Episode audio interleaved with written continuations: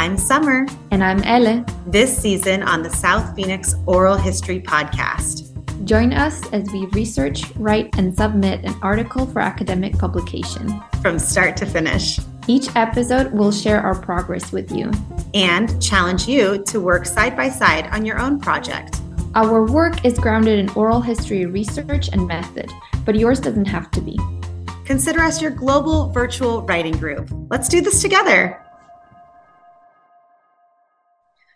All right, welcome back, everybody. Hi, Ellie. How are you? Hi, Summer. I'm very good. How are you? Excellent. So, we are going to interpret one of the questions in our survey today. For those of you who are joining us again to talk about the survey, Where is South Phoenix? Last time we talked about landmarks. Today, we're going to discuss the question, which we thought was a really fun question when we wrote it. And I really still love this question. It is if you're not in South Phoenix and you are traveling to get there, how do you know you've arrived? Ellie, do you want to tell us kind of why we wrote this question this way and sort of give us some back background on the question itself? Sure. So, um, most of our what other questions beside where is South Phoenix, which is the sort of main key question of the survey, um, we were trying to get different responses to that same question. So um, last time we uh, we discussed uh, the landmarks of South Phoenix. So we asked people to look internally to what they thought where South Phoenix was, but to look in South Phoenix. This time we were um, looking to uh, get some uh, feedback and some answers on the on what people thought were the key points of entering South Phoenix. Um, and so it's still related to the boundaries more so than the what's in South Phoenix. And uh, we got very interesting responses. We did. Um, a few of them are, I would call them offensive. a few of them make me very uncomfortable. Um, but a lot of them are great, right? Like just great. So yeah. when you saw some answers on this particular question, and I'm just kind of scrolling here um, through our screen, but you might remember from reading it yourself. Was there anything specific that came up for you that you noticed people said in this particular question? I think that from the from the answers we got some landmarks, we got some again boundaries to where people think South Phoenix is, but we also have as you said like these uncomfortable responses which besides the offensiveness I tried to look at them as social response, so something an answer that tells me about how people perceive South Phoenix as well, which I mean, it's not, those are not definitely the majority of the answers that we got, but it's still a portion of those, right? And something that we need to keep in mind because it informs what people think of South Phoenix as well. I mean, it's not what we like, but it's something that we need to keep in consideration. Yeah, 100%. Some of what we're looking at here is the perception of the area. So even though these answers are not all like there's only a few that really stuck out to me as as gross um, but even though they make me uncomfortable, they tell us something about what people think and say about South Phoenix for sure. Um, Ellie, you've never been to South Phoenix. So no. you can't answer this question, but I can tell you, I know I've arrived in, I don't know if I've ever arrived in South Phoenix. Like when I think about it that way, that this would be a very hard question for me to answer. And I don't live in the community, but I do work in the community. So when I think about how to get there physically in my car. I think I believe I'm in South Phoenix once I hit major boundaries, right? So I don't get drawn in towards a specific place, but it's like if I've passed maybe 19th Avenue and I'm on the 17 or I'm south of the 17, I would think I'm in South Mountain if, or South Phoenix. If I was coming from the east side, probably when I cross like 40th Street, maybe, I would think I was in South Phoenix. And then for me, it's baseline Dobbins or the mountain. Anywhere else is Ahwatukee. Um, I just don't think like, oh, I'm in South Phoenix if I'm in Ahwatukee. Some people do, but I don't. But this would be a challenging question for me for sure. Just because like I don't I don't know. You know, for me, it's not home, but it is a place that I'm comfortable, right? So it sort of feels like a place I just always am once I'm getting there, which I know is complicated. But I noticed quite a few people, not as many when we talked about landmarks, but quite a few people mentioned um, the lights on South Mountain. So this person wrote, as soon as you see the lights, the South Mountain lights, you are know you are close. If you're coming from the north, when you smell the river bottom, you know you've hit the south side. If you're coming from the east and past Mill, that's a street. Um, once you pass that Fry's Electronics, you've hit the south side. So the Fry's Electronics is on Baseline Road, and I would say maybe 40th Street, just west of the I 10 freeway. So it's no longer open, but the building itself is still there. Um, and so that's interesting that they chose the Fry's Electronics as like a major landmark. When I see the big mountain, the red lights on the mountain, mountains, very mountainous, right? Lots of this. Um, mountain range, the towers from Dobbins Overlook. Those are also the TV towers or the red lights. Uh, let's see. More mountains, baseline, South Mountain antennas, the tel- that, those are the TV towers again, the red lights. I love all these. Like these are more like what I would think when you get to a certain street, that's when you think you're in South Phoenix. So when you pass 7th Street, Southern Baseline and Broadway, when you've passed Southern, when you hit 24th Street, Central and Baseline, 24th Street, south of the river, right? So you've got a bunch of like streets and you've got a bunch of mention of the mountains. What else are you noticing as we're kind of scrolling through these? Anything? Yes, I've seen some people mention, maybe not many, but some people mentioned the bridge. Can you tell us a little bit about that? Yeah, there's one here that says crossing over the two bridges. This person looks to me like they've been in South Phoenix for a while, just based on some of the things they wrote, like the list of landmarks, for example. Like these are familiar to me. So this person's answer, crossing over the two bridges, I'm assuming he or she is talking about um, the central the Central Avenue Bridge, which crosses the Salt River.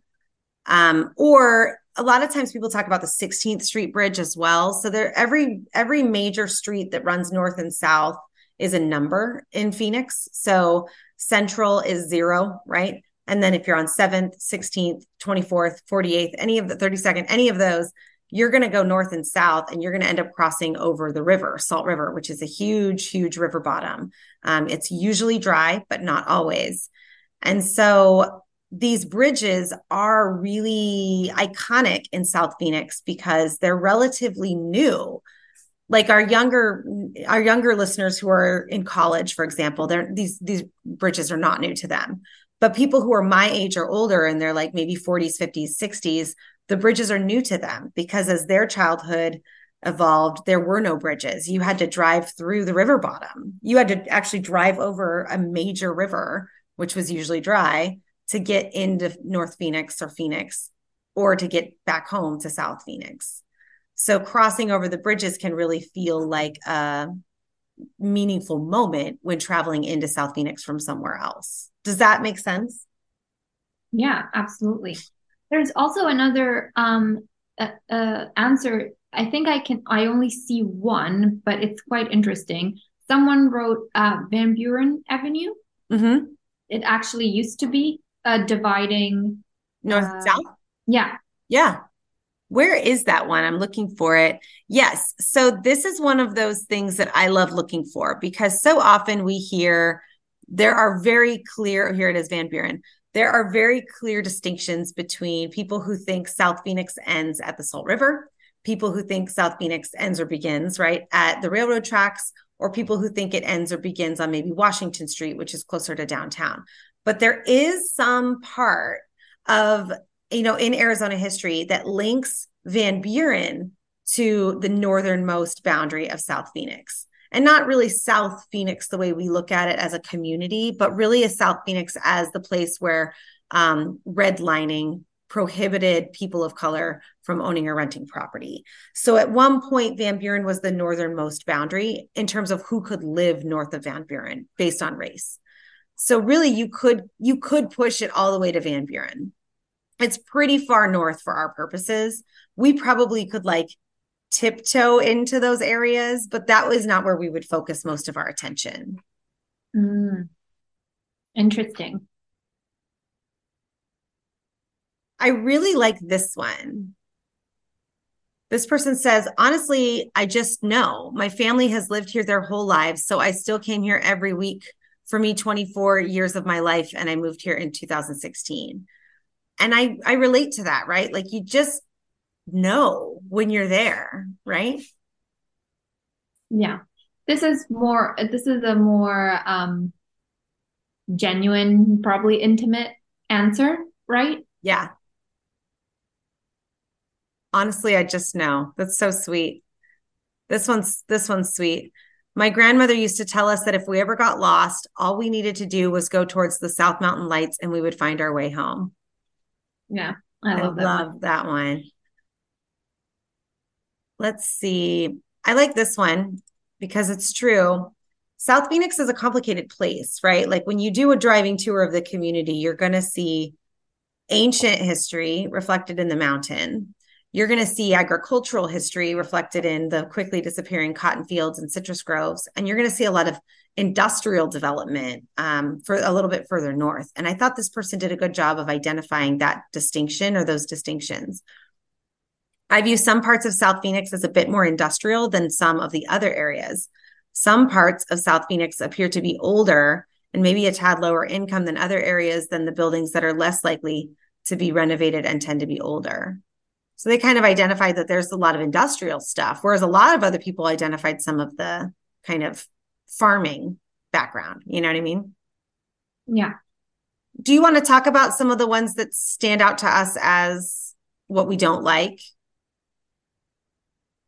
Yeah. So do we want to read them or just talk about them? Let's talk about them generally and if we need an example, we can we can use an example uh, I guess the theme that all of these answers have in common is that they talk about South Phoenix as um, uh, distinguishedly different from the rest of the city.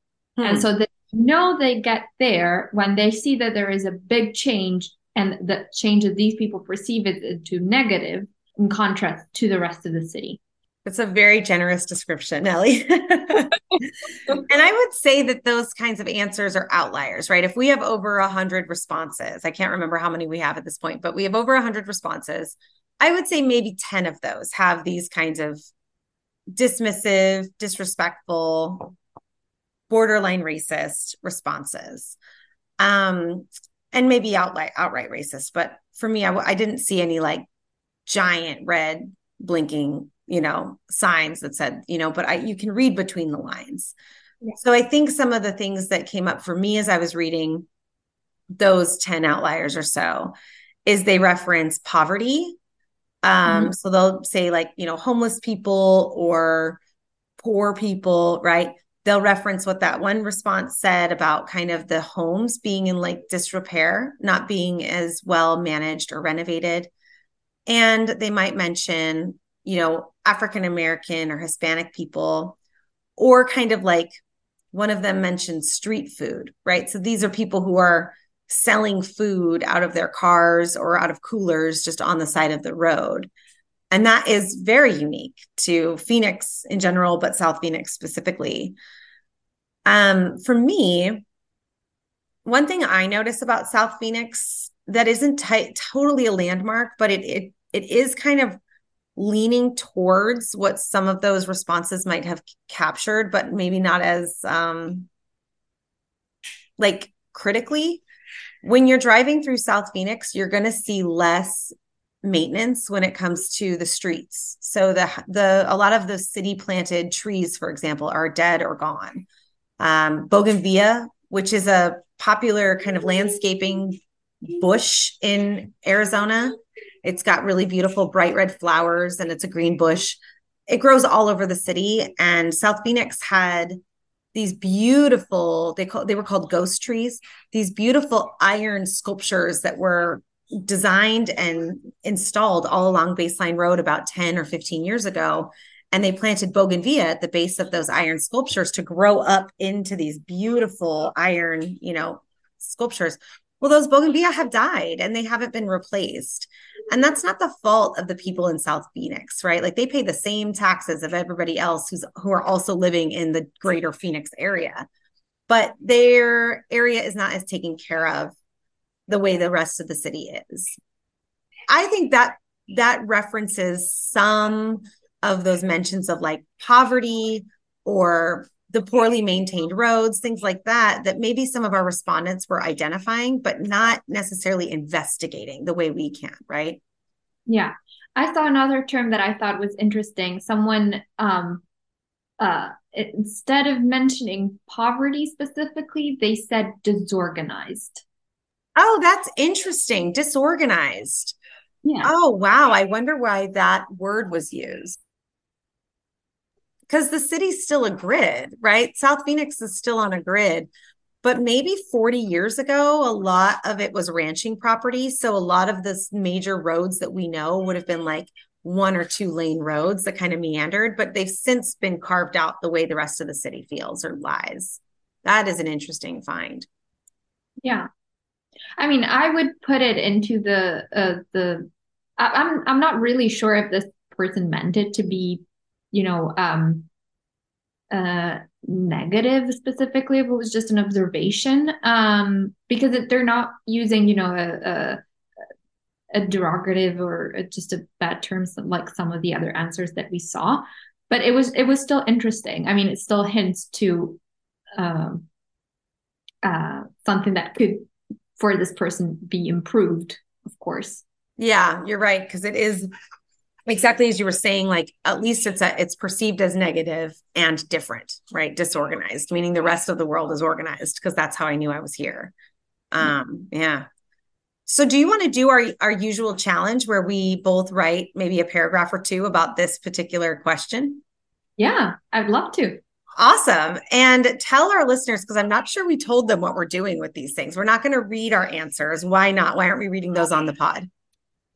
We each wrote our paragraphs landmarks a section that we read last time but we decided not to share them because we think that we may actually use those paragraphs for our article. I mean mine i remember was just basically summing up everything that we said during the um, the podcast but they were still you know pretty well written considerations that we may actually put in the article yeah and we i think that's what I envision is once we have our article written, we'll have a footnote. So most articles have a footnote introducing the authors.